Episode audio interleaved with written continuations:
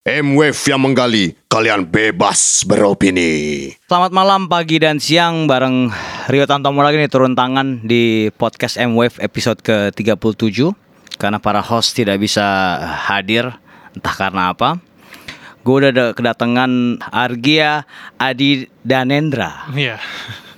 Adhi Danendra Yep. Dia adalah eh, salah satu penggagas dari Zin Noise Hor dia sebuah apa itu movement kalau gue sebutnya sih yang udah bergerak dari tahun 2014 dia bikin bareng Karim Sunharil Eh, setelah berubah menjadi organizer lalu sekarang dia punya platform baru nih Ya. namanya The Storefront Klub pakai klub gak sih? Enggak itu nama domain sih sebenarnya. Kita nggak Oke. dapat. Nah itu suaranya tuh tuh. Oke. Apa kabar Gi? Baik. Selamat malam. Malam. Di sini lagi malam nih. Kita lagi ada di Kinosaurus, eh, salah satu bioskop alternatif di sebelahnya Lala Records, punyanya Randy Pratama, Lamunai Records yang juga memberi eh, sumbangsih banyak terhadap The Storefront eh, Club ini. Betul. Sebelum kita mulai, gue mau jelasin dulu nih. Storefront itu adalah seperti gue sih menyebutnya toko digital ya. Bener gak sih? Bisa bisa bisa bisa bisa dibilang sebagai toko sih. Orang-orang bilangnya ada yang bilang platform, ada yang bilang apa. Tapi kalau dibilang platform juga enggak karena kita enggak enggak nerima semua yang mau masukin kan. Ada proses kurasinya. Jadi kalau gue bayangin kayak kalau gue punya toko kayak Randy gitu, tapi versi digital ya. Karena gue nggak ada duit buat bikin toko fisik.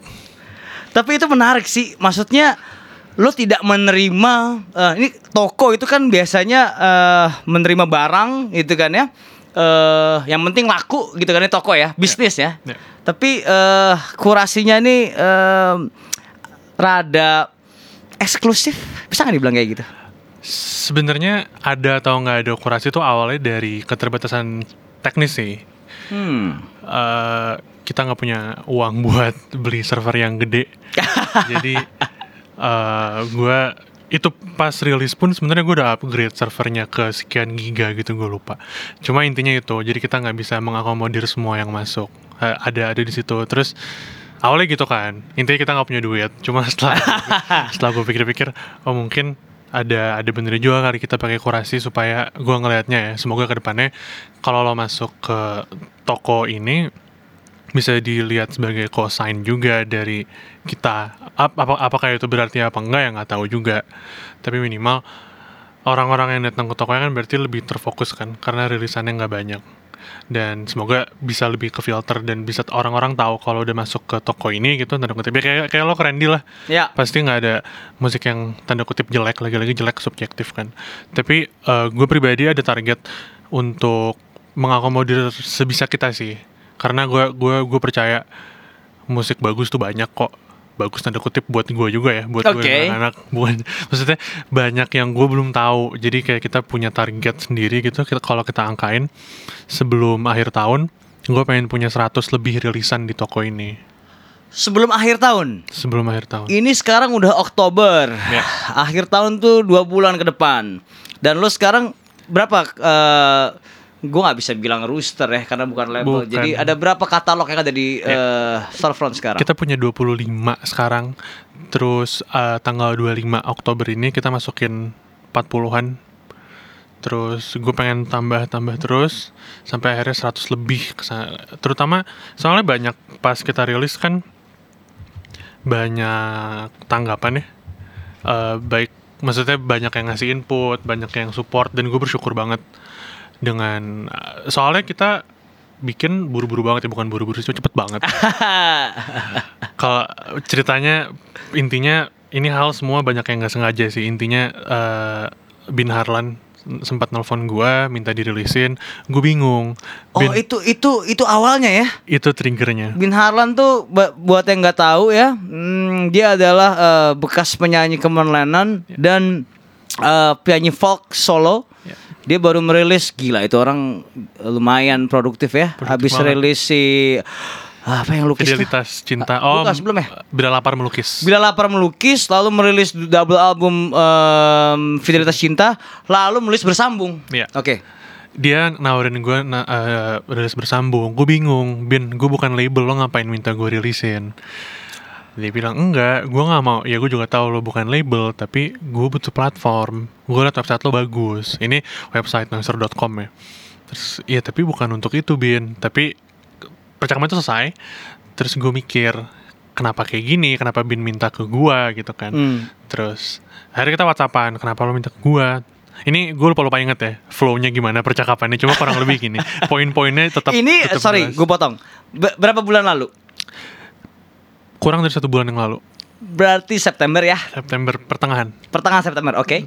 Terus? ya terus gue bilang eh, kita whatsappan lo kenapa minta gue rilisin? Iya soalnya kalau Spotify itu nggak ada duitnya terus? Gak ada duitnya. nggak ada duitnya. Itu kita akan bahas nanti ya. nanti kita bahas. Dan terus eh, gue kaget dong oh gitu. Akhirnya gue yakin saat itu. Dan gue bikin plannya kita bikin rilisan eksklusif lewat artikel di noiser.com Oke. karena kita juga eh, ada podcast kan. Jadi dibikin sedemikian rupa jadi bagian dari podcast lalu dirilis di sini lo bisa download via noiser.com terus gue ngobrol lagi sama anak-anak. Akhirnya gue kepikiran udahlah kita bikin website aja buat kayak gini. Pasti banyak kok yang mau gitu Eh, kebetulan ini ini gue bersyukurnya teman-teman gue terutama Danang dan gue Danang ini siapa? Danang temen gue di Danang Juwono. betul Si siapa dia? Bisa lo jelasin? vokalis Kinder Blumen Oke. salah satu orang yang terlibat di Noiser juga dari tahun 2016 15 gitulah eh gua dan dia lumayan melek kita sama-sama kerja di bidang tech slash bisnis gitulah bagian korporatnya nyari nyari nyari duitnya. Jadi kita aware mengenai kayak eh, gimana cara bikin infrastruktur website segala macam server-serveran gitulah. Eh, akhirnya kita ayo bikin lah buruan gitu. Paling gampang kan. Untungnya eh, balik lagi gue dan Danang punya eh, pengertian itu jadi cepat bikinnya. Relatif simple dan sebenarnya emang idenya murah sih. Jadi kayak segampang itu bikinnya. Semua use case-nya udah ada. Ini semua udah pernah dilakuin berapa kali. Tapi eh, kita mikirnya lebih kayak ini eh, saat ini di tengah lo nggak bisa manggung di tengah lo nggak Ya. bisa ngapa-ngapain. Ya. tapi rilisan banyak kan? Ya, banyak banget. orang-orang pada bikin lagu segala macem. Eh gue gue mikir rekaman butuh duit juga kan. Berarti yang dibutuhin artis pertama kali itu likuiditas. Oke. likuiditas finansial. Ini kita ngomongin aspek finansial dari musisi gitu ya. Terus eh ya udah deh. Lagi pula eh setup fee-nya ka- karena semua kita yang ngerjain gue patungan sama Danang sama yang lain jadi eh murah banget. Udahlah kita nggak usah nyari duit di sini. Kita sustain aja buat tahun-tahun ke depan buat bayar server itu aja deh kira-kira berapa Gitu. The bold ya. Kita nggak usah nyari duit di sini. Itu bold. Oke, terus? kita tunggu tapi berapa tahun ke depan gue mikirnya udah eh, kita research akhirnya kita research sebenarnya gue tuh sangat tertarik dengan aspek bisnisnya musik gitu karena Iya dong. karena gue bukan musisi ya gue bener-bener pendengar terus gue selalu tertarik dengan aspek bisnis Lo hanya bukan hanya pendengar, lo pengamat juga. Dan lo kalau bahasa gua adalah pengoceh. pengoceh terus Pengoceh, ranting. iya betul terus Terus terus terus. gue selalu penasaran dan gue aware dengan isu-isu ini seperti eh, sebelumnya. Cuma kan itu second hand account kan. Gue baca dari dari artikel, dari research, skripsi gue dulu soal musik segala macem lah. Cuma ini first hand account nih ada orang datang nggak ada angin nggak ada hujan, tolong rilisin gue dong. Spotify nggak ada duit nih. Terus kayak gue gue akhirnya lebih intens di search cari kita tahu eh, rate-nya Spotify berapa, rate-nya eh, ini gue lebih eh, lebih dalam research lah intinya mengenai Bandcamp potongannya apa aja sih gue ngomong sama Randy Ren Oke. masalah lo di Bandcamp apa aja Oke. ini ini ini gitu oke akhirnya kita bikin yaudah karena balik lagi kita nggak mau nyari duit 90 10 semua laporannya kita buka 90-10 maksudnya apa? Boleh jelasin nggak? Uh, splitnya uh, Bandcamp itu kan 15% untuk Bandcamp 85 untuk uh, artisnya Oke. belum termasuk potongan PayPal dan potongan transaksi lain tergantung uh, method of payment lo apa Uh, kita 90 10 90% untuk artis 10% untuk kita rata kalau ada bank fee ya paling bank fee-nya cuma goceng per bulan ya udahlah Oke. mau gue yang tanggung mau lo yang tanggung mau kita bagi bebas tapi intinya itu Eh, kita mikir itu oke eh, akhirnya gue semalaman tuh bikin manifesto yang lo bisa lihat di website. Ya, gue udah lihat itu. kayak apa aja yang mendefinisikan. Karena itu menurut gue penting karena ide ini murah balik lagi. Semua orang bisa ngelakuin dan semua orang sudah melakukan ini. Cuma gue pengen ada sentuhan. Kalau kata Felix Das kemarin pas gue interview ada sentuhan personalnya. Terus sebenarnya bukan itu sih lebih ke gue pengen justify bagi eh, musisi dan pendengar untuk beli di sini kenapa?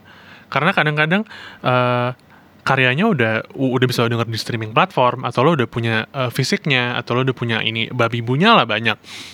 Tapi kenapa lo harus beli di sini Nah, gitu? itu. Kenapa?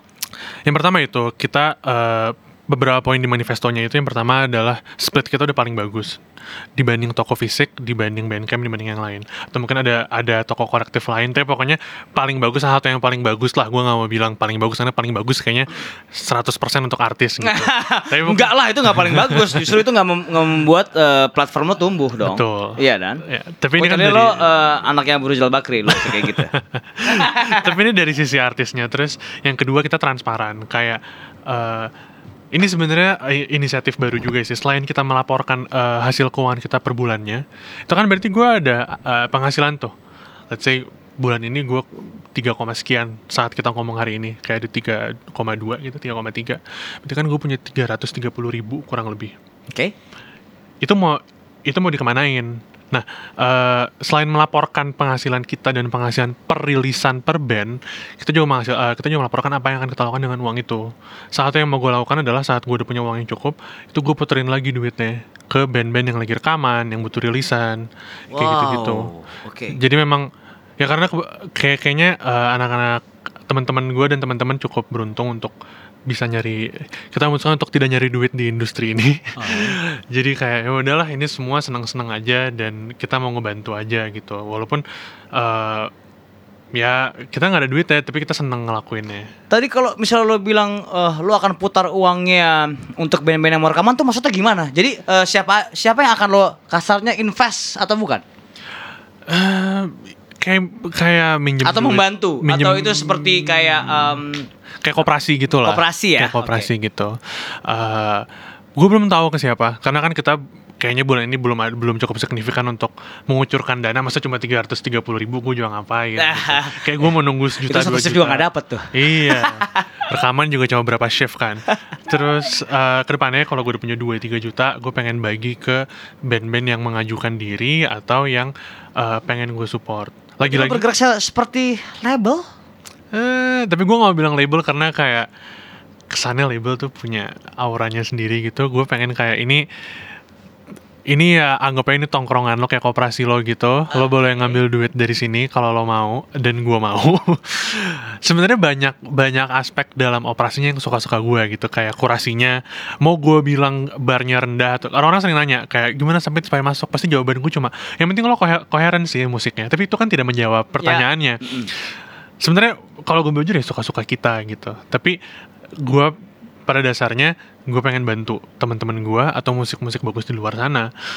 Dan ya itu akhirnya kita mau gue nggak tahu ke siapa dan gue belum kepikiran mau mau misalnya apakah gue support rilis kasetnya. Kan kaset lebih murah kan.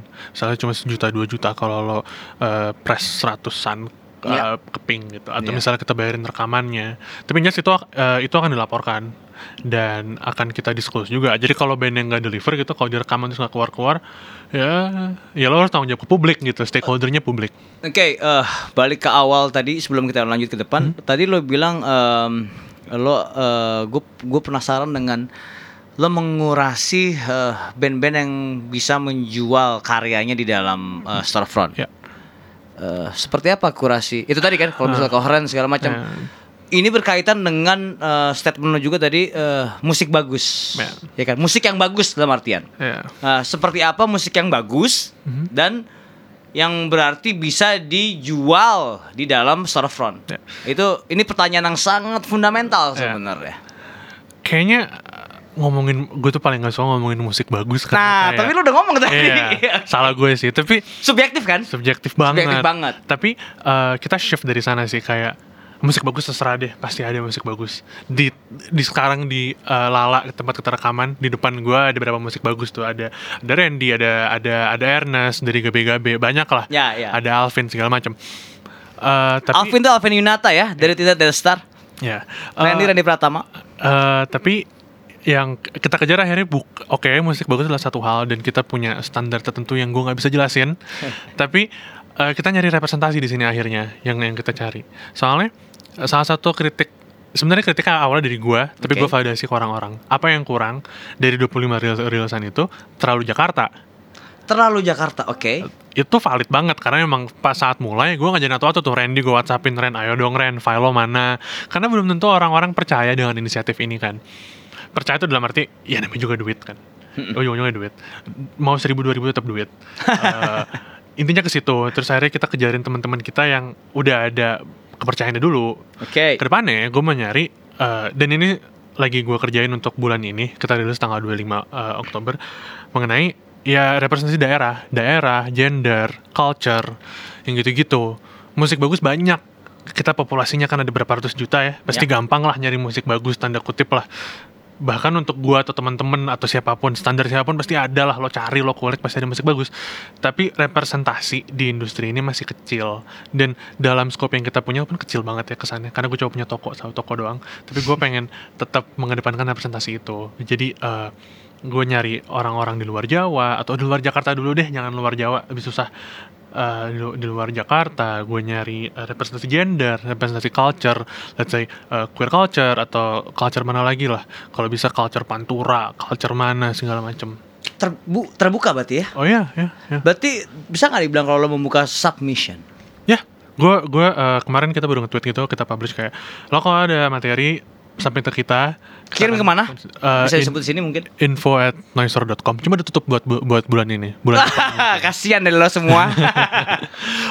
dan pengalaman submission itu walaupun cuma sebentar ya itu uh, membuka mata gue banget karena kayak gue ngelihat behavior masing-masing dari uh, mau mau itu tongkrongan mau itu genre mau itu daerah kayak satu satu revelation yang menurut gue uh, lumayan signifikan adalah anak-anak pang yang yang paling proper dokumentasinya adalah anak pang Hmm, maksudnya? uh, pro uh, dokumentasi file. Yang paling rajin berjejaring yang paling rajin Oke. ngasih file. Kayak eh ini file gue loh. Karena kadang file suka berantakan kalau ya. kalau gue bujur kayak artworknya ke mana ininya ke mana gitu.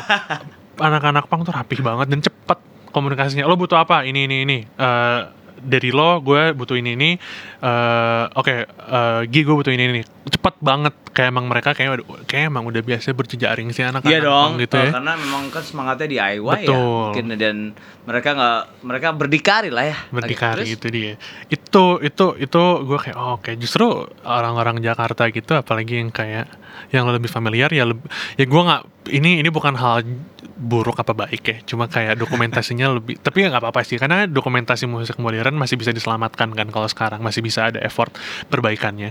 Cuma kayak untuk sekarang gitu anak-anak pang gue salut sih terus banyak sih kayak orang-orang eh, di luar Jakarta ada yang minder ngirim padahal kayak ya kirim kirim aja kali Ini, ini ini menarik nih mengenai Jakarta ya. Maksudnya eh di era keterbukaan informasi seperti ini apakah sentralis Jakarta itu eh, masih eh, menjadi penyakit nggak sih sebenarnya? kalau gue jujur ya Jakarta, oke, mungkin udah Jakarta, Bandung, Jogja, eh, Malang, enggak, Jakarta, Bandung, Jogja, menurut gua, Ya. yang yang yang menjadi eh, apa namanya kapital dari eh, karya seni gitu ya. Eh, Menurut lo sendiri gimana? benar dan dari tiga kota itu maksudnya ini tanpa gue jangan diajak ribut ya sama anak Jakarta dan Bandung cuma Eh, yang paling jangan ajak ribut nih, ini baik-baik nih. cuma cuma cuma cuma yang paling eh, apa ya aktif untuk berjejaring dan untuk regenerasi ya Jogja sebenarnya Jogja ya? Jogja dan gue salut banget Jakarta Jakarta Bandung lumayan kronis sih masalah kayak gini-giniannya gitu jadi eh, inisiatif ini kan dari Jakarta jadi memang pasti ada orang-orang minder gitu Padahal kayak kirim-kirim aja karena kayak gue baru kenal lo mungkin kemarin gitu kan Ya. karena di Jakarta walaupun ada tanda kutip sentralismenya gitu karena ini kota yang sangat besar gitu jadi ada poros-poros yang berbeda-beda juga kan Hmm. hal yang sama bisa diomongin di Bandung cuma mungkin di Bandung lebih sentralis in a way tapi eh, intinya ya, kadang-kadang sentralisme Jakarta juga bisa dibilang nggak ada sentralismenya karena orang-orangnya Ya. jalan-jalan sendiri Iya, iya. tapi justru menurut gue bisa jadi lebih parah karena sesendiri-sendiri itu juga kadang-kadang dan nggak ada regenerasinya juga ini kita jadi ngomongin hal yang Iya, iya. eh, jauh lebar dari itu cuma poin gue adalah ada keminderan gitu ah nih ah, ah, misalnya ya Argia nih eh, tongkrongannya mainnya nih nggak enak gue ngirim ya lah kayak musik mah musik gitu loh bodo amat Jadi menurut gua hapuslah perasaan inferioritas itu. Ya. Ya nggak sih?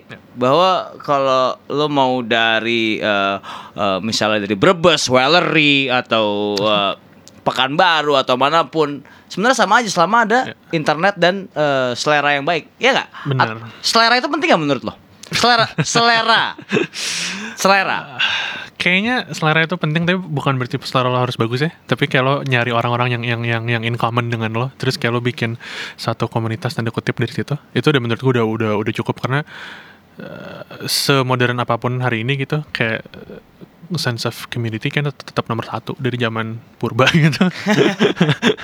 Oke, eh gua tadi siang sebelum kita berjumpa nih, eh gue mencoba untuk membeli eh, karya dari eh, Storefront dan sebenarnya lumayan memudahkan karena kalau misalnya kita mengambil katalognya dari Bandcamp gitu ya, itu harus pakai kartu kredit dan PayPal. Buat orang-orang yang nggak punya eh, kartu kredit harus minjem segala macam. Tapi kalau misalnya dengan si Storefront mudah banget gitu. Tep- tapi gue gue Dengan ya. bisa dengan eh, GoPay. tadi gue bayar pakai ATM, oh ATM. ya kan ATM Ada- karena lalu ada lagi juga dengan eh, apa GoPay bisa? GoPay bisa. GoPay OVO bisa. yang nggak bisa. OVO, OVO nggak bisa. OVO nggak bisa. Oke, itu berarti bisa memudahkan orang-orang yang sebenarnya oke bukan memudahkan, melebarkan eh Akses. konsumen. Ya. Ya. Betul. Tapi gue nggak mau didefinisikan hanya dari segi transaksi karena kayak barrier transaksi itu sebenarnya gampang banget dilewatin. Sekarang ya. PayPal kan sekarang lagi kerja sama sama Gojek.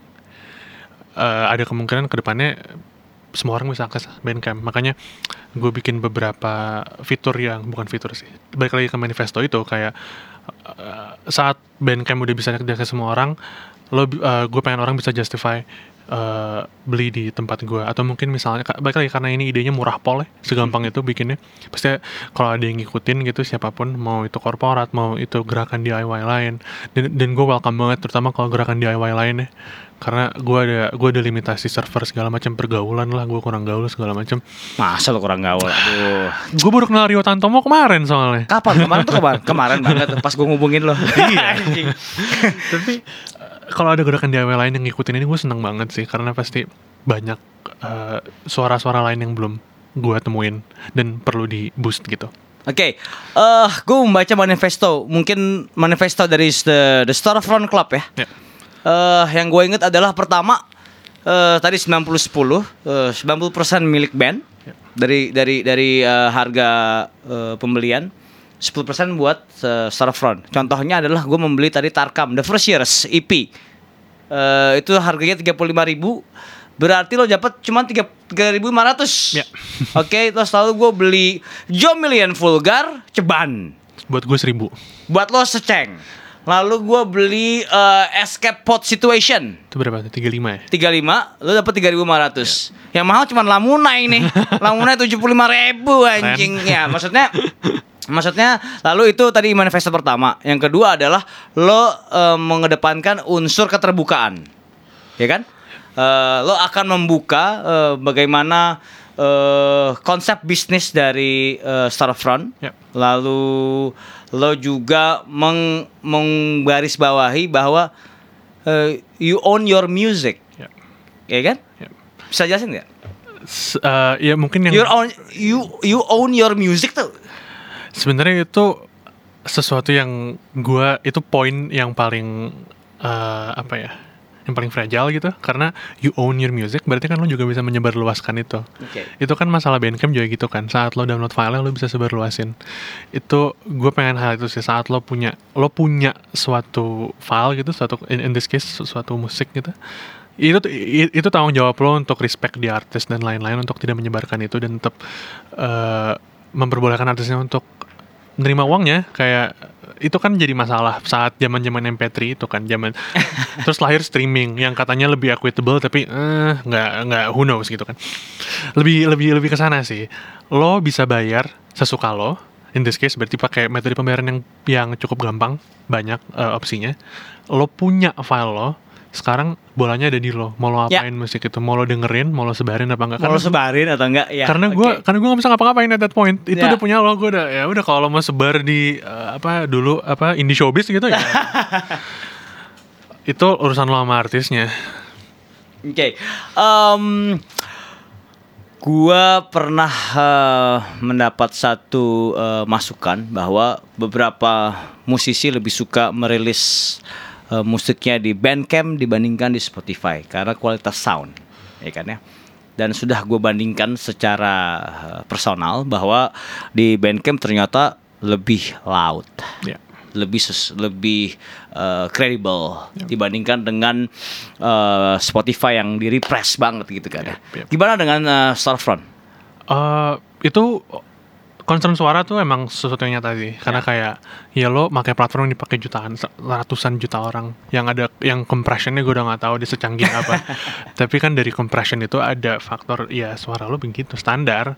Ras- ya maksudnya ya itu sesuatu yang mass produced gitu kan. Bandcamp kan scope lebih kecil. Jadi dia menang di situ dan dia lebih attentif dengan rilisan-rilisannya. Lo bisa download flagnya atau WAV-nya. Eh, dari aspek itu gue uh, melakukan hal yang sama kayak lo download MP3 biasanya defaultnya 30 320 kbps uh, tapi lo bisa minta ke gue FLAC atau WAV-nya tergantung ketersediaan Minta ke lo tuh maksudnya apa? email directly Jadi ketika lo ingin uh, file WAV, Ya. langsung kirim email ke Uh, Noisehor yep yep ke info dan lo akan memberi dia uh, file WAV. Yep. Karena memang ada case-nya seperti itu kan kayak orang-orang sebenarnya M- MP3 320 kbps itu lebih bagus daripada apa pun yang di uh, rilis Spotify ya. Tapi kan ada orang yang kayak eh, kurang nih, gue butuh WAV-nya nih. Biasalah stop stop kuping, Eh. stop kuping. snap-snap kuping gitu kan banyak banyak BM-nya gitu ya. Jadi ya sini gua gua gua akomodir makanya gue minta keren di Lamuna ya, gue minta ke siapa pun ke depannya. Lo kasih gue file WAV-nya dan MP3-nya atau enggak WAV-nya doang deh. MP3 gue convert dengan standar gua gitu. Itu penting karena gue pengen ada keseragaman gitu di situ. Orang-orang punya akses. Kalau lo beli misalnya tadi lo beli escape pod situation Ya. tiga ribu lo udah berhak ke file yang lebih tinggi juga. Ini masalah lo mau apa nggak mau. Karena kan nggak semua orang punya file apa punya space 1,2 2 giga Iya, di iya. HP-nya gue Iya. juga males lah nyetor 2 giga ke server makan server banget. Ini kalau kita ngomongin aspek teknikalnya ya tapi ya gitu intinya eh, kita memperhatikan itu juga sih karena gue sadar di kota-kota besar terutama ya banyak snap-snap kuping eh, banyak yang ah ini kurang nih ini kurang ini nih gitu jadi Aduh, ini bassnya nggak kedengeran nih. Kurang- Aduh, treble banget nih. anjing. kurang keluar nih ini apa Oke, eh, misalnya gue punya band pop, oke ya. Ya. Nggak kan susah ya sekarang orang mau beli musik segala macam dan gue menganggap lo sebagai eh, instrumen alternatif atau platform alternatif. Band gue kayak The Massive, ya. Lalu gue ter, Gi, gue mau dong jual musiknya di lo. Apakah lo akan menerima atau tidak? Pop, Ya. Tapi pasti ada gue terima tapi pasti ada concern di mana kayak musisi pop kan pasti lebih sejahtera ya daripada musisi alternatif. nah kan lo nggak jadi keuntungan, bro. Nah, di situ mungkin kayak kita selalu ada effort untuk push beberapa rilisan independen. Kayak ada staff packs, ada segala macem. Ada kalau eksklusif di kita gitu, kayak lo nahan dulu di kita seminggu dua minggu, habis itu baru di streaming, pasti kita push gitu. Cuma kalau musisi pop kayak nggak butuh itu ya. Kayaknya jadi kayak eh, ini belum kejadian ya. Who knows nanti saat udah gue ditawarin tiba-tiba Raisa atau Isyana gitu, gue pengen naruh dong. Who knows kan? Eh, tapi gue akan iyain untuk memenuhi eh, apa ya sense of duty gue sebagai Sense of what? sense of duty gue sebagai oke. sebagai platform gitu. Maksudnya gue nggak mau bias juga. Eh, terus ya tetap porsinya sama 90 10 segala treatmentnya sama cuma mungkin nggak akan gue push. Ya silahkan dia aja push sendiri bodo amat gue nggak mau naruh apa gue nggak mau effort lebih karena jelas lo udah punya mungkin platform gue dan eh, fanbase dia gedean fanbase dia kan. Jadi Hmm. kayak ya udah itu urusan lo. Sebenarnya apa sih eh yang mendorong motivasi lo untuk tidak mencari keuntungan dari platform yang susah-susah lo buat ini? Atau tadi lo bilang Iya. murah dan segala macam, tapi menurut gua lo juga butuh effort kan. Tapi Iya. lo nggak mencari keuntungan. Dan itu sebenarnya sangat antitesis dengan zaman sekarang yang orang sangat Wah, money, money, money. Air mani kali.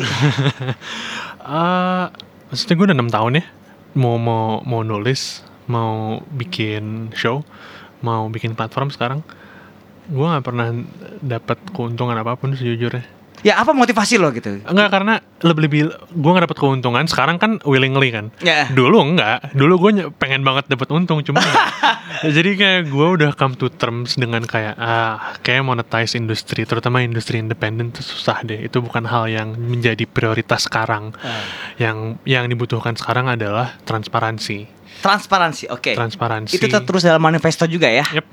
Transparansi yang yang dibutuhkan adalah kayak distribusi kekayaan yang gitu-gitulah. Hal-hal yang basic sebelum lo bisa monetize suatu industri gitu. Makanya mungkin film bisa dimonetize sekarang karena perputaran uangnya masih bisa diimprove tapi lebih bagus daripada industri musik gitu. Oke. Banyak sekarang ka- ya ini industri lain ya. Kita bahas se- Ya, nggak sekelebat aja cuma kayak banyak visi-visi eh, bule-bule atau visi lokal yang udah mulai naruh duit di PH-PH lokal kan. Itu kan sesuatu yang bisa di-achieve industri film tapi nggak bisa di-achieve industri musik kan. Oke. Jadi it- sebelum lo bisa sampai situ karena itu kalau lo ngomong monetize kayaknya yang paling kalau di industri kreatif ya selain fashion, film kayaknya paling eh, eh, Gue masih nonton di layar kaca 21 kayaknya gratis. nah itu dia tuh. lo berarti. gue layar kaca 21 tapi gue share sama pacar gue Mubi. Iya, Oke, lumayan lah ya. lumayan. Iya kan? Iya kan? Lumayan, tapi lumayan. eh, layar kaca 21 tetap menurut gue favorit. Oke, terus terus. Sorry, sorry. Intermezzo. Iya, tapi hal-hal kayak gitu bisa lo achieve saat lo udah punya groundworknya udah proper gitu, di mana ada uh, infrastrukturnya, transparansinya jelas gitu. Jadi soalnya praktek industrinya kan sekarang belum rata. Ngerekam di Jakarta sama ngerekam di let's say uh, jangan jauh-jauh deh, ngerekam di Jogja atau ngerekam di Surabaya beda prosedurnya. Labelnya semua menurut gua ya, lo bisa disagree apa enggak, label-label musik semua terkonsentrasi di Jakarta minimal yang tractionnya gede ya. Gue nggak banyak label-label independen lain di luar sana. Cuma yang bisa memberikan keuntungan finansial yang signifikan kayaknya masih di Jakarta. Lo bisa disagree bisa nggak? Tapi Sad sadly itu ya. eh, tapi ad- ada ada di situ kan. Ada ada banyak eh, eh, apa ya gue persebarannya kurang rata lah Ya. jadi jadi dan poin kedua transparansi jelas Ya. kita kayaknya udah kelamaan di rongrong gitu ya sama eh, pelaku-pelaku industri yang kurang transparan Oke. Em, mengenai daya beli. Mhm. Daya beli berarti kan kalau misalnya ah mendengarkan musik da- atau membeli musik dari entah itu dia streaming, misalnya kayak Spotify aja masih memberi gratis gitu Iya. kan ya. Kan Bandcamp kalau lo nggak mau beli lo bisa denger gratis Betul. gitu kan. dan bisa dibajak Bandcamp Iya, dengan eh, downloader. Iya. Lalu eh seoptimis apa lo dengan daya beli eh, orang Indonesia terhadap musik? Di mana musik gratis itu udah menggunung. Ya, ya. Itu salah satu concern utama gue sih dalam Ya. membentuk platform ini karena Iya, Mbak, itu lo, lo bilang orang-orang kayak udah terbiasa dengan sesuatu yang gratis, sesuatu yang low cost, paling enggak bukan gratis karena Spotify bisa gratis atau bisa bajakan. Spotify eh, atau misalnya Bandcamp bisa di-download secara ilegal. Memang ada ada concern itu. Jadi memang eh, apa yang kita rasakan sekarang dari salesnya dari the storefront eh, itu dari fans-fans yang udah ada sebelumnya dari band-band itu yang mau support directly. Jadi memang conscious consumer lah kalau kalau gue boleh bilang, bukan orang-orang yang pertama kali discover this artist for the first time. Karena emang ada masalah akses di eh, website gue, lo nggak bisa dengerin semuanya kan. Bandcamp kan kan lo bisa test drive dulu kan. Ya anjing, eh gue di Bandcamp, gue dengerin album bapak lima kali berturut-turut. Tiba-tiba anjing gue suruh bayar. itu. gue nggak bisa lagi sekarang Iya. gitu kan. Nah itu gitu. di gua mungkin lo cuma bisa stream satu lagu doang gitu. Ya. Emang ada masalah itu dan gua aware. Jadi memang jujur kalau nanya gue sekarang daya belinya gua masih pesimis dengan daya beli orang di sini dan di sini tuh masih Jakarta. Kita belum ngomongin yang di luar. Oke. Makanya eh pricing gue serahkan ke artisnya yang pertama. Serah lo mau ju- kayak Randy jual 70 ribu ke atas, serah lo Ren. Jomil 10 ribu, serah lo Jo. Ceban cuy, ceban sealbum. Dan Gila. banyak lagunya. Dan Vulgar tuh album paling bagus dari Jomil. Betul. Iya Gue sih? setuju. Eh, Iya, lebih ke situ sih. Jadi kayak ini kayaknya untuk setahun dua tahun pertama, misalnya ada umurnya panjang, yang pertama dilakukan adalah emang itu dulu ngerapihin dalam skop kita ya, ngerapihin praktek industri se- sebisanya kita. Mau itu dari sisi transparansi, mau itu dari sisi pricing, dari daya beli, kita perbaikin sama-sama. Karena kalau kita ngomongin daya beli, terus lo nanya gua doang, berarti kan uh, fixnya di gua ya, berarti murahin semuanya dong. Berarti, berarti ntar gue, uh, maksudnya another Spotify gitu, dijadiin. Harus sama-sama gitu, kayak dari musisi, dari konsumen harus aware dengan konsekuensi low cost commodity, Ya. in this case Spotify. Atau misalnya piracy, piracy masih ada loh. Bukan berarti MP3 kelar, piracy hilang, Spotify masih masih Oh, bisa iya dong, dibajak. iya. Eh, semua semua semua masih bisa dibajak. Piracy kayak nggak akan pernah hilang juga sih Iya. dalam umur dalam dalam lifetime gue ini. Itu udah kayak udah mental manusia deh. Betul. Kalau emang ada jalan curang mending curang aja. Cuma itu yang harus dilakukan pertama adalah memperbaiki praktek industrinya sebisa kita gitu. Makanya kita ngajak orang-orang di luar Jakarta, orang di luar Jawa, semoga nantinya orang-orang eh, culture-culture yang underrepresented di di industri ini. Karena semakin banyak yang eh, di-include dalam inisiatif ini, gue harap cara cara praktek industrinya gitu bisa bisa bisa bisa diperbaikin juga perlahan-lahan Ya. Uh, bukan dari sisi jual beli doang misalnya dari sisi dokumentasi karena gue minta file loh gue minta PDF segala macam misalnya ya Ya. banyak yang bisa diperbaikin dari situ dan makanya gue seneng kalau ada yang ngikutin Oke. tapi gue senengnya yang ngikutin kalau orang-orang DIY juga bukan uh, korporat Ini namanya purist nih. Ini gue lagi ngomong sama purist. Oke. Eh, rasanya kalau tadi mendengar Argi Argi yang ngomong gitu rasanya Spotify jadi kayak overrated ya buat musik Indonesia. Kalau gue denger dari kayak Randy gitu siapa gitu Spotify itu emang cuma buat etalase dagangan aja Swedish people. Nah, itu dia Daniel Elk yang kemarin komentai itu aduh Oke, eh udahlah ya. Kalau misalnya kayak gitu-gitu, eh, rasanya itu udah ada seperti dua dunia ya. Bagaimana orang-orang yang memang concern dengan sebuah karya dan mana yang menjadikannya sebagai komoditas, ya kan? Tapi gue tertarik dengan eh, apa yang disuguhkan oleh Storefront ini tidak hanya menjual musik, tapi juga ada artikel. Sebelum ke artikel lo juga ingin mengeluarkan chart. Ya. ya kan? Oke eh, sebelum kita ngomong artikel chart dulu. Maksudnya eh, apa apa fungsi dari eh, lo ingin mengeluarkan chart dari karena chart itu udah menurut gue kayak udah udah billboard dan Iya. segala macam itu udah 20 tahun lalu man Iya, betul. dan lo sekarang mengeluarkan chart lagi itu huh oke Tapi, tapi terbukti diikutin BTW. Nggak. Oke. Eh, chart tuh sebenarnya be- eh, turunan dari eh, manifesto kita sebagai transparansi. Jadi mungkin Oke, less, ya. less less of a chart, more of a report gitu. Jadi kayak eh gue kayak billboard lagi-lagi kalau Ya. kalau kita kayak eh misalnya Escape Pod selama sebulan terakhir eh, netnya net salesnya eh, gross sorry gross salesnya 2 juta misalnya. Amin lah ya Kevin dapat 2 juta. 2 juta. Eh, berapa berapa kopi yang kejual gitu-gitu baru kita chart cuma eh spirit utamanya adalah transparansi karena kita buka salesnya jadi di- dari situ ya udahlah kita chartin aja daripada kita bikin report bosenin siapa tahu fans-fansnya bisa tergelitik wah kurang nih band gue kurang dapat duit nih misalnya kayak Randy kan sebenarnya salesnya rendah FYI tapi ya kemahalan sih kemahalan mungkin gue nggak tahu atau nggak juga sebenarnya. Nah itu tadi kita kalau ngomong kemahalan balik ke daya beli kan sebenarnya kan. Bagaimana lo bisa menghargai sebuah musik gitu kan. Yep, Oke, yep. ulang terus. lebih ke situ. Terus kalau kita maju ke artikel, mungkin ada yang tahu, ada yang enggak. Memang gue nih sebenarnya pengennya jadi penulis awal ya pas gue SMA bikin zin sama Karim itu. Ya. Dan gue masih pengen jadi penulis sebenarnya. Kayak gue masih nulis sana sini. Eh, tapi somehow gue di gue masuk ke permainan organizing gitu kan. Eh, band-band bule segala macam. Terus sekarang tapi dari situ gue dapet apa ya pelajaran mengenai organizing in general organizing Dari mana? Dari organizing show itu gue bisa oke. belajar organizing in general gitu organizing suatu suatu perkumpulan organizing suatu gerakan gitu misalnya jadi gue belajar dari situ akhirnya kita bikin platform cuma memang eh, pada dasarnya gue tuh suka nulis. Jadi kayak Ya. mau itu interview mau itu ulasan mau itu esai gue selalu usahain nulis. Tapi emang eh, kuantitasnya jauh kali ya sama lo. Karena kayak gue Lo tuh siapa? Eh, ini? eh, Rio Tantomo lah. Eh, gue cuman cuma satu artikel gue tahun ini.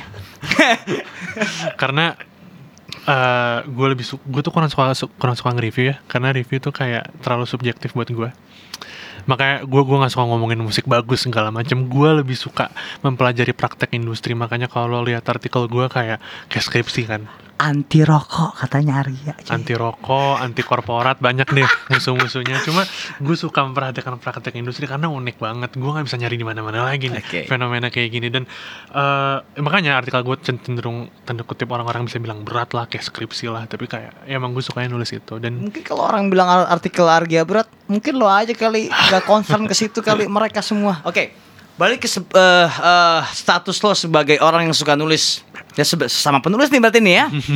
Ah, dan lo memulai se- eh, sebagai penulis zin. Penulis zin itu se- setahu gua noisor ya. Ya. Eh, eh, zin itu bergerak secara subjektif sudah pasti.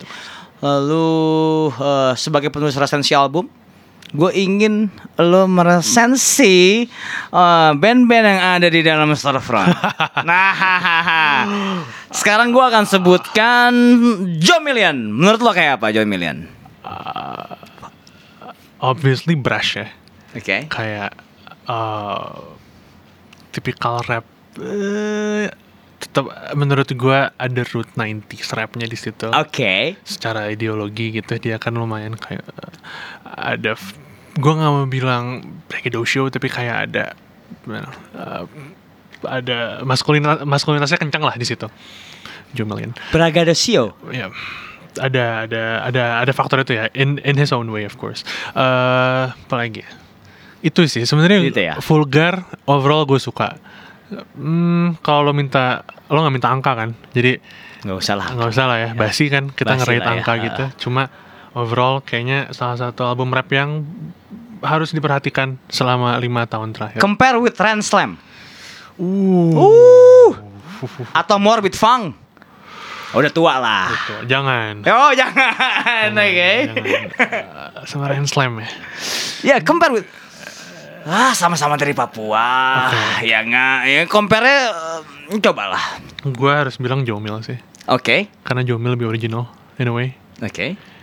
Kayaknya lebih ke personality juga sih ini masalahnya. Mungkin gue biasa situ karena Jomil tuh bener-bener gue ngeliatnya kayak kayak rapper pure rapper gitu yang kayak bacot di social media terus kayak yang bacotnya tuh bisa bagus bisa enggak terserah lo. Tapi kayak personality-nya tuh gue suka personality-nya Jomil. Opininya terserah lo agree disagree Ya. bebas. Tapi personality-nya cara dia ngebawain musiknya cara dia merepresentasikan fanbase-nya gitu itu menurut gue oke banget. Sebelum kita lanjut nama kedua um, eh, Resensi itu Pantas nggak dikeluarkan secara subjektif Misal lo dalam Dalam eh, eh, Dalam satu instansi media gitu ya Apakah lo harus subjektif Eh, Menurut lo gimana? Enggak sih, menurut gue jurnalis musik tuh masih penting ya. Oke, nah ini ah, speak up man, speak Karena, up. karena lo mewakili pendengar. Terserah pendengar, pendengar tuh kan banyak ya. Ada yang agree apa disagree. Cuma lo subjektif apa enggak? Lagi-lagi, maksudnya objektivitas seseorang tuh kan beda-beda ya. Kalau gue nge-review misalnya Karim, gue bisa dibilang bias. gue kenal Karim dari SMA segala macam. Satu geng. Satu geng, bisa dibilang bebas. Tapi lo dari se- sebagai penulis menurut gue ya ini lagi-lagi mungkin lo bisa bilang gue pure segala macam cuma lo bertanggung jawab ke instansi media lo dan ke audiens lo untuk seobjektif mungkin karena lo Subjektif mungkin ya. Oke. t- sebisa lo ya jelas Oke. karena pasti ada yang ah lo bias lo, lo waktu itu pernah ketemu dia lo pernah nongkrong sama dia nih who knows tapi lo ini self fulfilling duty juga sih karena nggak ada yang tahu lo biasa apa enggak tapi lo punya utang ke instansi lo lo punya utang ke musisinya mau itu temen lo apa enggak menurut gua musisi itu berhak di review secara objektif. Tanpa bias tanpa kayak ah gua gak enak ngomong sama lo karena lo temen gue gitu. Kalau gue bilang lo kurang ininya nih apa misalnya baseline lo nggak nyambung men. Eh, gitu kan misalnya. Tapi ya udah itu Oke, nama kedua teman lo, Kinder Blumen. Bagaimana menurut lo? Uh, oke Devasha. tapi gua sama karena gue sedekat itu sama Deva Danang Deva itu adalah uh, one of the atau salah satu dari uh, noise horror ya. Danang Jadi juga. kita lihat, kita dengar nih. ini gua selalu merposi- apa gue selalu bilang sama Deva sama Danang musik lo kurang original sih Kurang apa? kurang original King Gizzard and the Wizard. Yep. Wizard. ya kayaknya Deva masih stuck di muse-nya yang di situ tapi menurut gua room for improvement lah kayak kalau ke depannya sonically dia bisa explore hal yang lain bisa improve cuma rilisan yang ini eh ya ya tadi lo bilang terlalu kedengeran influence-nya. Walaupun in a way kadang-kadang ada beberapa dosen yang kayak kalau lo menunjukkan influence lo jadi bagus, cuma in this case kesannya jadi kurang original. Ini penting nih, ini penting. Gue suka nih. Oke, sebelum kita eh tadi gue garis bawah dulu, gue simpan dulu. Bapak, sekarang gimana? Uh, Oke. Nah di sini gue akan terdengar bias karena Oke. karena bapak menurut gue album of the year Indo Album of the year. Banyak yang ngomong loh. banyak yang ngomong. Gue sadar itu popular opinion sih. Jadi mungkin nggak nggak terlalu kontroversial ya. Cuma ya, I think ya emotionally-nya, maksudnya emotionally apa ya overbearing aja sih rekaman apa sih eh, rilisan itu baik dalam hal maksudnya bisa bisa baik bisa buruk kalau bisa ngeliat itu. Tapi gue personally ngeliat itu sebagai hal yang baik karena gue ngelihat honest song- songwriting aja one on one kayak sebasic itu orang-orang bisa ngeliat oh referensi lo ya apa ya kedrasi lah atau apa. Tapi kayak at its core ya itu Karim being Karim sebagai Karim yang sedih gitu misalnya. Atau kayak semuanya kayak kayak kayak dia telanjang aja gitu. Dia mengeluarkan semua apa yang dia pikirin di album itu. Dan gue appreciate itu secara songwriting. Gue karena gue bukan musisi baik lagi jadi gue mungkin nggak nggak nggak nggak bisa ngomong banyak mengenai sonic uh, instrumentation segala macam. Cuma gue bisa gue sebagai orang awam ya yang nggak pernah ngerti gue nggak pernah rekaman seumur hidup gue bisa appreciate suaranya dalam hal yang paling basic gue ngerti bassnya ada di kiri kanan atas bawah atau ini filenya FLAC WAV MP3 120 kbps cuma penyajian suaranya gue bisa appreciate apa di balik prosesnya mau kayak gimana bebas cuma gue bisa appreciate suaranya Eh, nama terakhir yang gue sebut adalah lo pilih mana? Eh, Blood Pack atau Puff Punch? Puff Punch deh Oke, sebut silakan. eh ke- lah considering mereka udah manggung di mana-mana tapi belum pernah ngeluarin apa-apa ya. Terus ini rilisan pertama mereka jadi gue you know cut them some slack. Tapi eh, oke lah overall. Kayak another twee pop band. Alright. tapi with its own twist admittedly tapi uh, again room, room for improvement sih. Kayak banyak hal-hal yang bisa dilakukan untuk membuat mereka lebih original. Songwriting wise gue suka tapi uh, instrumentationnya oke mereka tahu kayaknya mereka self produce to some extent. Mereka make keahlian mereka sebisa mereka nggak harus neko-neko. Tapi songwritingnya ah sorry uh, ya ada Randy. Cuma uh, mungkin keluhan gue lebih ke instrumentationnya sih. Ada apa dengan instrumentation dari ah, Puff Punch? agak-agak basic ya wow, Argia, I adore you. Terus, terus, terus, terus, terus, terus, terus, terus. Gue suka nih orang-orang kayak gini nih. tapi basic bisa bagus bisa nggak baik lagi karena kayak Basic itu bukan em, konotatif ya? Bukan kayak kadang-kadang orang melihat basic sebagai hal yang buruk tapi iya bisa buruk karena kadang-kadang bisa bosenin. Tapi Black Sabbath itu eh, basic, The Sigit itu basic, ya Ya, kan? karena semua progressionnya jelas kan Sahabat Sigit. In this case Papa juga progressionnya jelas suka banget ngobrol sama kritikus musik terus. Ketaker banget Ya. kan Sa- Saat lo dengerin detik pertama Terus lo masuk ke detik kedua oh, Oke ini Ini yang gue expect. Kayak gue nggak nggak kaget sama sekali. Cuma at least Mereka merepresentasikan perasaan mereka di tengah pandemi ini Which is good Gue rasa Honest songwriting balik lagi Kayak gue a sucker for uh, honest songwriting sih. Gue suka orang-orang yang menunjukkan emosinya gitu. Alih-alih kayak uh, imajinatif yang kayak terlalu ngawang-ngawang gitu. Kayak menurut gue, either lo bisa pull off itu dengan sangat baik dan lo bikin al- alternate universe gitu, atau jatuhnya lo kayak ngablu. Jadi ada, ad- itu dua jurang sendiri. Uh, cuma Papan overall itu sih on good songwriting tapi instrumentationnya eh, again kayak sama kayak Kinder deh kayak sindrom band baru aja kayak influence-nya kerasa banget Nah, gitu ini ini ini ini ini penting nih. Em, menurut gua ya, eh suara anjing jangan-jangan ada petanda apa itu? Oke. Eh, hah? Petanda silop. Oke, silop mah kurungin aja cuy. Oke, eh, me- mengenai eh, musik-musik yang tadi lo sebutkan itu adalah bener nggak sih kalau misalnya musik itu tidak ada lagi orisi yang orisinal selepas tahun 90 dan setelah itu hanya ada hibrida. gue disagree kalau itu Hah? Gue gue tahu Notion itu populer, tapi gue Oke. disagree sih. Wah, ini pen- menarik nih. Apa? Karena kayak, Apa alibi lo? kayaknya masih banyak soundscape yang belum populer.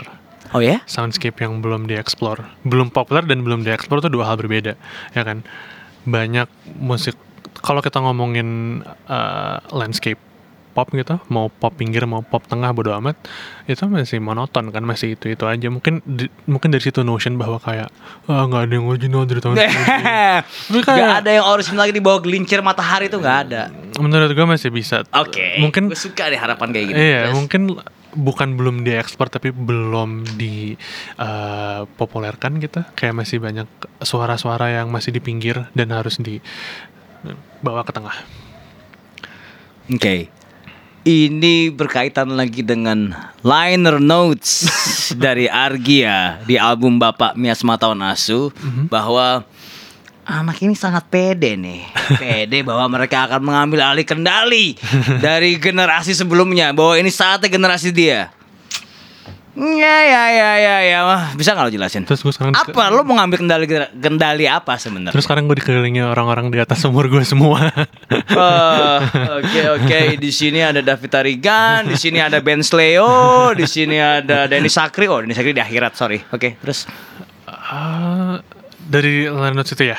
ya Gue bikin itu untuk teman sih, untuk Karim kan. Kita Oke. seangkatan SMA segala macam. Jadi kayak personal touch-nya ada banget. Dan kebetulan bapak sendiri kan teman-teman gue juga ya. Mau Ya. Kevin, mau siapa pun. Gue terlibat secara personal dalam kehidupan mereka gitu. eh cuman dari London Notes itu gue sadar bahwa kayak yang yang yang yang buat rekaman bapak kali ini semuanya nggak ada peran orang toku paling toku sih da sebagai label tapi dia cuma Winona Tapes ya. Ya.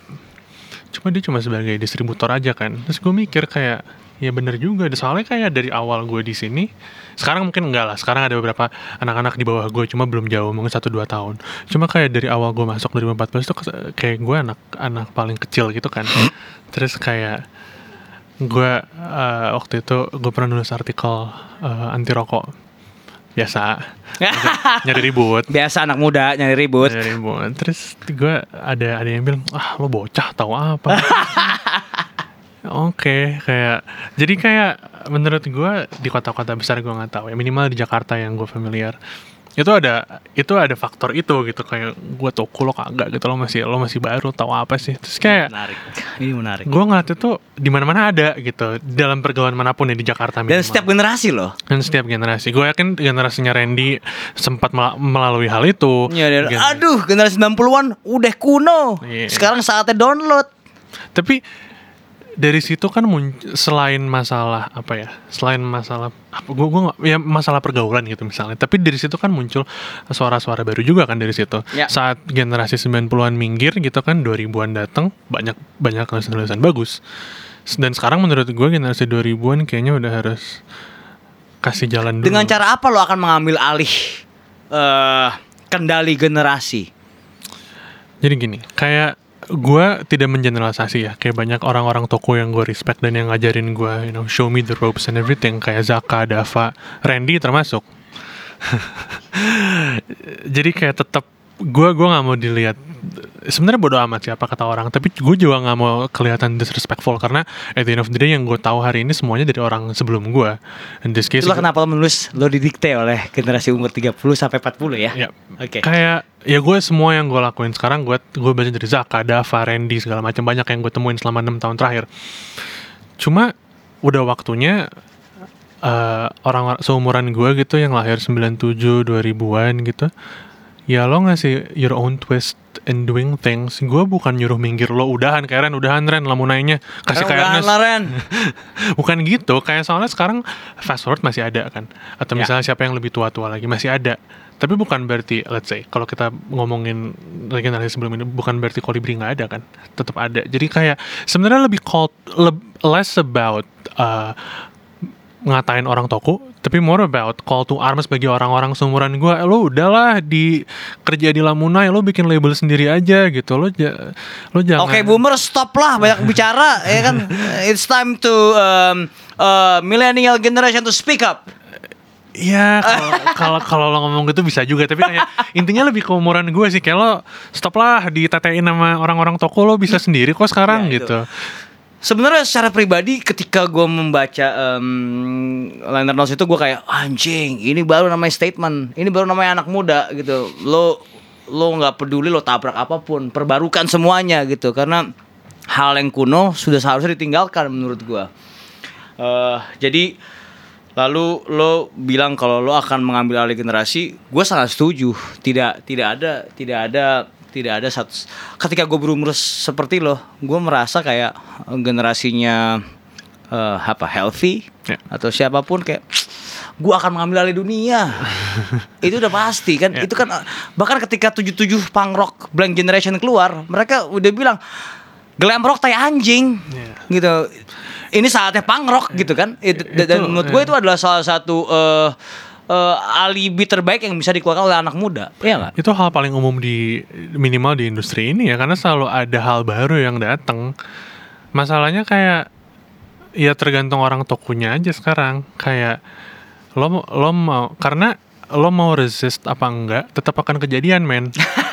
mau mau ada orang toko ngo- ngomongin gue di belakang atau di depan gue mau ngatain segi segimana juga atau ngajak gue diskusi lo nggak akan bisa ngubah apa yang akan kejadian berapa tahun ke depan gitu. Tetap akan ada ada, regenerasi tetap akan ada sound sound baru. Terserah lo mau transisinya halus apa enggak gitu. Oke. Kayak lo mau di preserve sebagai orang yang ngasih jalan atau orang yang kontra karena pasti gue yakin saat lo ngambil dari Helvi misalnya pasti ada ajakan yang kayak ah ngapain sih nih? Anak yang usan ngentot nggak jelas gitu. Kayak lo ngapain lo lo bentuk apa apa sini gue ajarin gitu. Sini lo ikut gue dulu aja gitu. Kan demen banget tuh netein anak-anak muda yang tuh. Feodal kontol.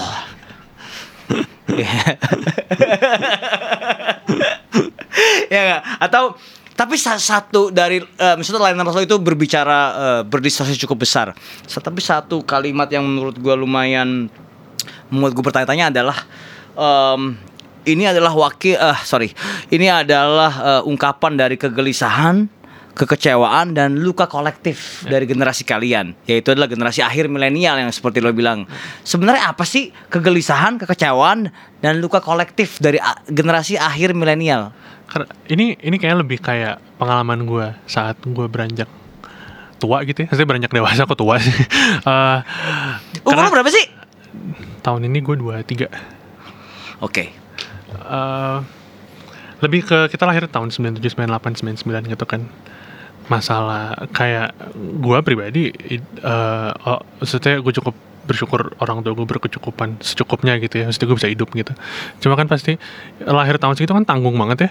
Itu kayaknya uh, tahun-tahun yang paling sial untuk lahir gitu dilahirkan Iya. ke bumi karena kayak orang tua lagi susah terus growing up lo udah di transisi di mana 90-an bukan anak 2000-an juga bukan terus lo tengah-tengah generasi gitu. transisi ya Iya kayak kalau kalau lo baca buku demografi gitu kayak hitungannya kan kita milenial ya tapi nggak juga karena milenial tahun 80 90 awal beda lagi attitude-nya tapi gue bukan Gen Z juga gitu misalnya kalau kita mau mengacu gue juga nggak terlalu percaya dengan kategorisasi seperti itu sih cuma kayak kita di tengah-tengah gitu kan secara secara secara demografi. Jadi kayak ya gitu kita bukan kok ini pribadi gue ya gue di waktu itu gue mencerminkan pengalaman pribadi gue kayak ya itu gue eh, masuk ke industri ini saat itu dikit temennya. Banyak yang banyak yang nggak nggak gue masuk bareng Karim kelas SMA kelas 1 2 gitu.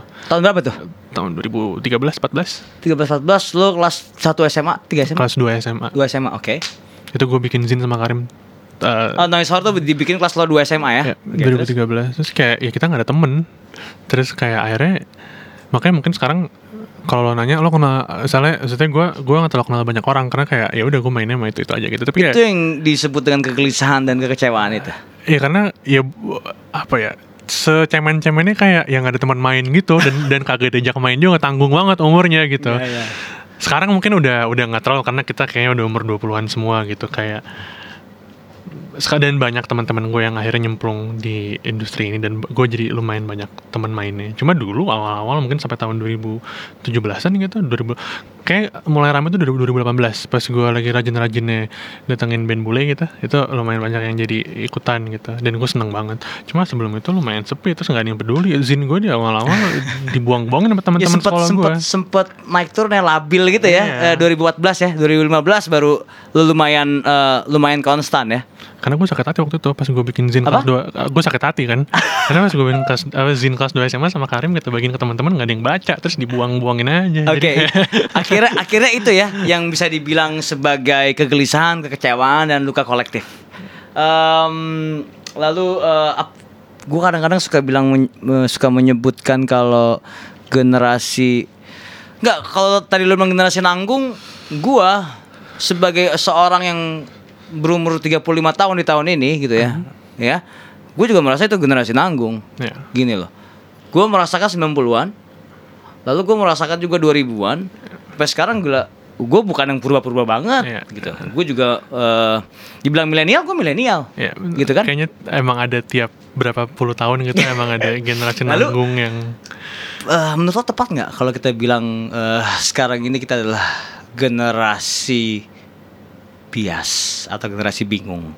Dalam artian eh, makna yang eh, bahwa kebaikan dan kesalahan kebenaran semua itu bias gitu semuanya. Karena dengan eh, kebebasan berpendapat informatika bla bla bla tai anjing Kayaknya itu masalah urban nomor satu ya. Kayak nggak Oke, ha. nggak ada yang bener nggak ada yang salah juga gitu. Kayak selama lo niat gitu pasti lo cari aja. Kayak gue gue bisa ngomong suatu hal paling goblok itu sedunia. Kayak gue bilang eh monyet tuh nggak ada zaman dulu pasti ada aja di luar sana yang kayak punya argumen itu juga gitu. Kayak lo bisa selalu nyari eh semacam affinity group di luar sana gitu yang punya pendapat sama kayak lo mau itu bener apa salah secara objektif gitu.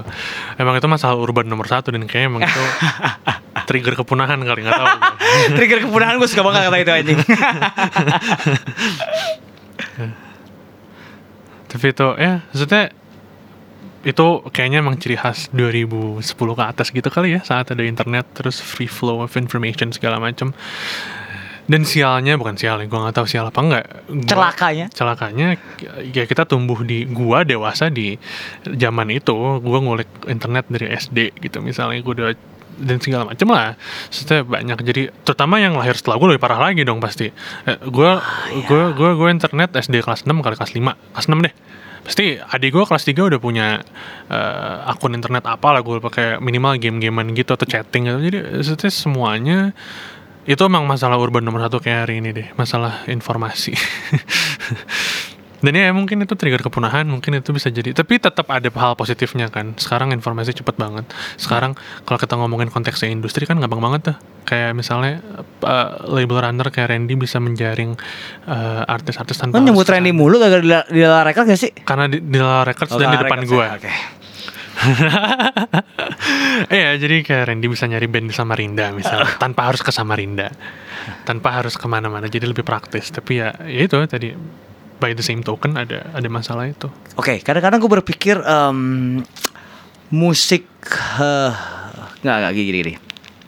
Gini gini gini. Eh, gue pernah ngobrol sama seseorang yang juga adalah generasi di bawah umur ya 30 dia seorang jurnalis musik. Dia bilang bahwa eh, karya-karya yang dilahirkan oleh generasi milenial itu eh mereka merekamnya tidak secara suci lagi gitu. dalam artian eh, hanya sebagai eh, eh, apa namanya pengekspresian jadi karena dengan mudahnya karya dipublikasi Ya. dan mudahnya instrumen dimiliki dengan teknologi dan segala macam akhirnya lah lahirlah karya-karya mediocre yang tidak punya panjang usia gitu kan. Eh, bagaimana menurut lo menurut gue itu bacotan paling umum ya dari setiap setiap, setiap transisi teknologi gitu. Dari dulu mungkin lo ngerekam eh, kita nggak usah ngomongin analog ke digital lah. Dari yang lo rekam di tape terus lo bisa rekam di maksudnya setiap ada perubahan teknologi seperti itu terutama di rekaman pasti ada orang ngomong itu ah ntar jadi gampang banget berarti barrier to entry-nya di sini in this Ya, case ya, ya. jadi gampang semua orang bisa bikin musik. Dan terbukti kayak lo lo nggak usah ngomong sekarang tahun 80-an pas boomnya uh, new wave ada 200 300 lebih rilisan new wave katro kan di, Ya, ya, ya, da- dari satu new order ada 200 knock off-nya gitu misalnya. Ya mungkin itu juga terjadi sekarang gitu dengan mudahnya Ableton segala macam. Ya udah emang emang itu udah pasti kejadian kayak gitu. Dan menurut gue itu hal yang bagus karena Bagus. off chance adalah ada ada ada karya sonically yang lebih canggih yang lebih bagus. Karena secara teknologi lebih lebih lebih lebih mutakhir juga gitu kan ya lo terima lah emang karya katro mah di mana mana pasti ada tiap tahun Oke. ada dan Iya. itu konsekuensinya dari setiap dan ada atau nggak ada progresi teknologi pasti ada karya jelek gitu dan lagi-lagi jelek itu subjektif kan Ya. kan tapi intinya itu sih kayak itu menurut gua mental toko aja sih saat lo merasakan pa- merasakan dulu ngerekam susah banget terus sekarang jadi gampang wah seninya udah nggak ada nih lo bisa curhat doang ya udahlah mungkin dari curhatan itu ada yang bagus kali satu dari di antara seribu yang lebih bagus daripada musik lo gitu misalnya Atau menurut gue itulah perilaku zaman ya. Maksudnya sesuai sesuai dengan eh, generasi yang terjadi sekarang. Maksudnya eh, ketika orang 80-an be- bergerak seperti itu ya itu yang terjadi di tahun Yap, itu. yap, yap. Di 90-an semua orang depresif, itu yang terjadi gitu. Di 2000-an marak ke downloader semua kayak gitu gitu kan. Di 2015 ke sini ya dengan era streaming ya akhirnya itu hanya mencerminkan dari perkembangan zaman. Pertanyaan gua, semakin maju zaman, apakah kita semakin maju, apa kita semakin mundur? dari segi musik maksud lo Ya. Dan perilaku, oh oke perilaku gini deh, lebih ke, lebih ke musisi lah. Menurut gua secara sonically lagi-lagi akan maju. Karena lo lo nggak bisa bohong mau lo bete oh ini udah nggak ada seninya nih. Tapi lo bisa gam lo lebih gampang untuk mengeksplor musik gitu. Kayak zaman dulu misalnya saat sampling pertama kali ditemukan kan pasti ada yang bete wah lo bisa nyuri aja tuh gampang Nah, tapi toh dari situ banyak karya-karya yang sampai sekarang masih didengerin dan bisa di, banyak banget uh, sampling yang teknik sampling yang dimasukin di lagu dan itu bisa dibilang klasik gitu. Padahal itu bukan karya dia gitu. Kalau mau sok-sok purist gitu, enggak juga. Tapi dari situ menurut gue secara sonically uh, technological progression nggak akan uh, menghilangkan aspek manusia dari dari musik. Pasti ada. Karena kalau nggak ada ya jelek jadinya. Pasti akan ya manufactured akhirnya. Tapi kalau dari perilaku itu menurut gue uh, di situ bisa di bisa di bisa bisa kita debatin lah. diskursus. Iya dari situ karena gue ngelihat ya, maksudnya gue nggak ngerasain first hand jelas, Gak ngasih apa? nggak nggak nggak ngerasain ini semua first hand pas zaman Oh, first hand, 2000-an, oke. 90-an. Cuma sekarang tuh kayaknya lebih gampang bohongin artis ya. Dalam artian apa tuh? lebih lebih karena balik lagi informasi jalur informasi lebih gampang. Lo lebih gampang bikin partnership dan sekarang stakeholdernya jadi jadi lebih banyak gitu. Jadi ah, banyak celah-celah yang masih bisa dieksploitasi gitu. Dan menurut gua saat ada technological progression yang berikutnya apa pun itu misalnya makin banyak celah-celah yang bisa dieksploitasi gitu. Kayak lo nggak usah sekarang nih yang paling deket masalah live streaming session gitu-gitu yang sekarang lagi rame banget. Kan banyak or- orang-orang ngeliat oh ini bagus nih keren nih. Banyak uh, pelaku-pelaku yang pengen exploit ya bisa dieksploit karena segampang itu bikin program misalnya. Segampang itu nyewa sound nyewa kameramen lo bikin program artisnya gampang lah nggak usah gue bayar. Artisnya inilah gampang ini aja. Ntar, ntar kita giniin aja. Maksudnya, dari situ jadi banyak lagi-lagi emang menurut gue kalau di Jakarta ya itu emang praktek industrinya. Gue bisa ngomel 5 jam kali ngomongin gini ya dari maksudnya itu emang menurut gue musuh terbesar industri ini tuh bukan prog- progresi teknologi bukan seni apa bukan itu sampah menurut ya selalu deh mau seni apa enggak tapi praktek industrinya di situ. Karena orang jadi nggak bisa hidup men. Lo bohongin mulu lo bawa kabur mulu duitnya.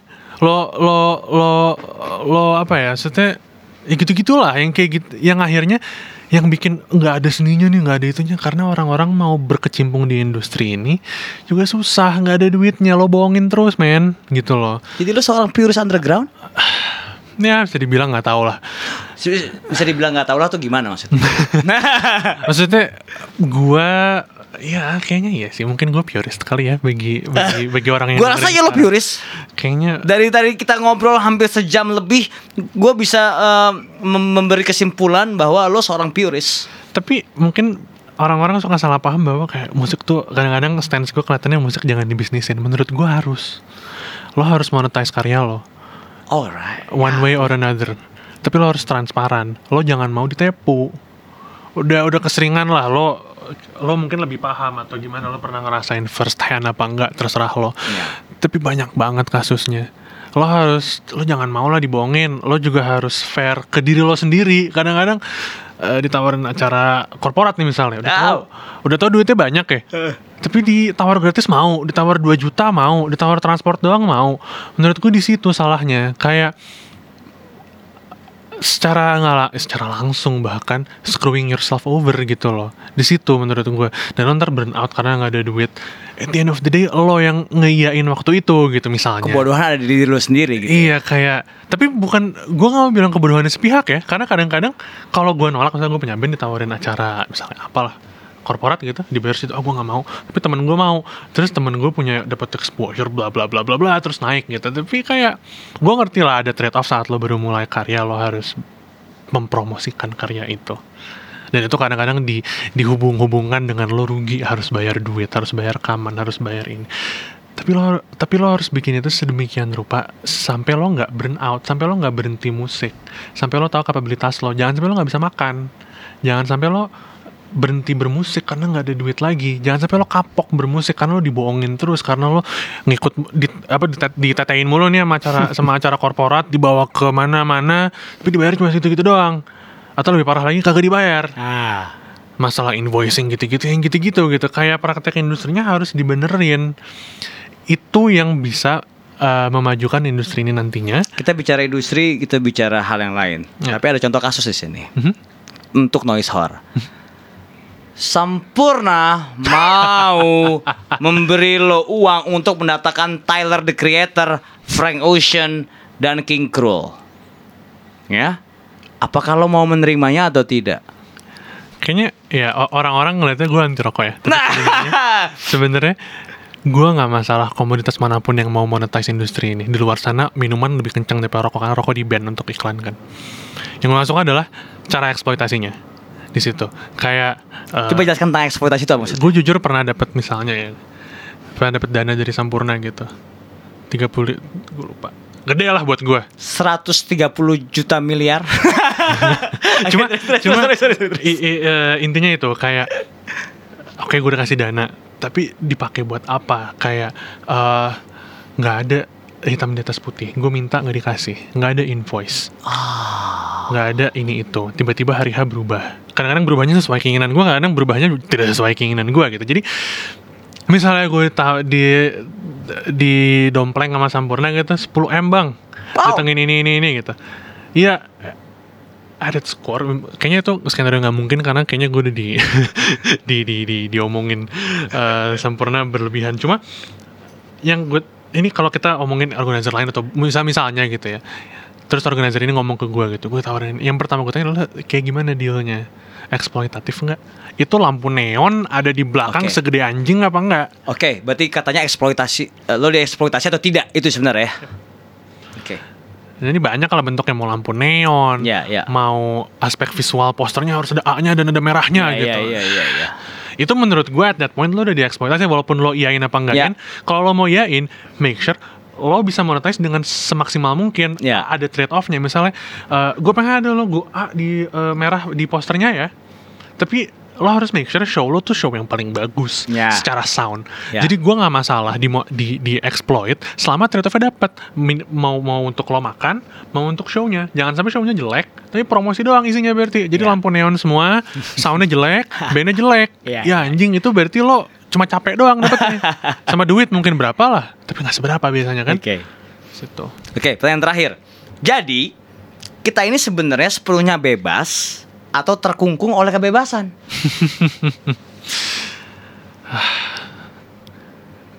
gue mau bilang kita itu bebas sih kayak problem-problem yang kita jelasin dari tadi yang kita omongin dari tadi sebenarnya ada fixnya di luar sana pasti pasti ada orang yang cukup pintar di sana lebih pintar daripada gua dan lo atau siapa pun di ruangan ini yang bisa nyelesain ini. Karena again flow of information man. Semuanya gampang pasti ada. Kayak kita ngomongin rokok tadi pasti adalah fixnya. Misalnya saat itu misalnya ini didengar sama uh, lawyer haki gitu. Semua bisa nih. Bisa kita bikin proper gitu. Kita bebas fixnya ada di mana-mana. Kayak paling gampang dari platform gue deh. Kayak wah nggak bisa pakai kartu kredit nih gue. Ya udah anjing bikin aja gitu. Kayak iya, segampang iya, iya, itu. iya. semuanya tuh bisa dibikin dan semuanya bisa dimanufaktur. Ini masalah lo bisa manufacture something out of goodwill apa enggak? Dan uh, ada net positifnya nggak dari sana? Gue orang yang percaya net positif gitu ya mungkin karena menurut gue semua hal pasti ada negatifnya. Selama lo bisa bikin net positif dari itu mau itu uang lo makan mau itu kontribusi ke culture mau itu kontribusi ke industri selama ada net positif ya udah yang gue nggak suka adalah lo dieksploitasi terus net positifnya buat orang lain. Yes. buat orang lain promosi produknya. Buat orang lain eksploitasi mengiklankan ke minor atau bikin banyak kalau gue bisa ngomel. Tapi intinya itu net positifnya harus ada di lo dan ya lo harus mawas diri lo harus jaga diri lo sendiri gitu. Karena again flow of information lagi kita ngomongin kan. Dengan itu lo banyak celah yang bisa dieksploitasi orang. Lo harus melindungi diri lo sendiri in this case. Nggak ada yang bisa ngelindungin lo lagi. Dulu kan mungkin artis dulu kan mungkin artis kayak dijaga banget sama label ya kayak wah lo nggak boleh ke mana-mana. Lo uh, endorsannya diambil di, di, di, bu- bukan dikurang ya cuma kayak dijagain banget. Sekarang kan enggak ya kayak Iya. misalnya Randy sama Panturas gitu lagi-lagi Randy karena kita lagi di Lala cuma Randy sama Panturas Panturas sih bebas aja mau bikin apa gitu konten segala macam cuma ya udah gitu kan jadi Panturas has to fend for, for itself gitu kayak dia harus jaga diri gitu. Jadi dia, dia harus tahu deal-dealan apa gitu. Jadi itu yang paling penting menurut gue praktek industri itu nomor satu yang harus dibenerin. Lo nggak usah ngomong seni dulu deh kalau lo belum bisa ngitung duitnya Hmm. itu kontroversial gue tau karena ada orang bilang kayak ah, yang penting seninya men lo kalau Naif lapar tuh. kalau lapar lo nggak bisa bayar pakai genjrengan gitar kayak lo kalau nggak ada duit buat rekaman nggak ada yang bisa denger lagu lo yang maha maha bagus itu gitu. Maha Agung. Jadi Ya. intinya itu sih, kayak gue selalu mengadvokasikan itu, makanya dari setiap eh, inisiatif gue mau itu show mau itu apa pun, gue selalu mengedepankan kayak ya transparan lah, ya semuanya jelas. Lo kalau butuh apa bu- ngomong ke gue. Kalau gue kurang misalnya, kalau gue lo merasa eh, kurang ini kurang itu lo bisa ngomong-ngomong gue langsung kayak gue terbuka kayak misalnya kayak kemarin pas kita rilis eh, The Storefront kan awalnya kan ah bu- kurang bahasa Indonesia nih gue jalanin Akhirnya lo keluarin bahasa Indonesia Iya. kemarin ya. Ya. ah ini Jakarta banget nih gue cariin gitu pasti gue gue gue sebisa gue gue cariin room for improvement itu karena kita butuh men udah udah nggak zamannya lo tertutup terus kayak um ini ini punya gue suka suka gue itu bagus punya prinsip suka suka lo Iya. tapi lo harus dengerin orang Oke. tapi lo harus terima itu Oke, terima kasih Argia. Kayaknya kita udah mulai ya. Wah, eh, lumayan lah ya. Tapi gua rasa kita akhirnya em, punya kesimpulan bahwa jangan mau dieksploitasi atas seni musik lo, gitu ya. Yang penting adalah eh, tetap menjaga keseimbangan antara eh, nilai seni dan kebutuhan eh, primer, Ya. yaitu adalah apa gue ngeblank apa Oke, terima kasih Argia. Yap. Semoga Storefront em, tahun depan ada 1500 katalog. Jadi lo bisa jadi miliuner dan lo nggak butuh itu sponsor rokok. Oke, semoga ya sampai berjumpa di eh, MWF berikutnya. Selamat malam.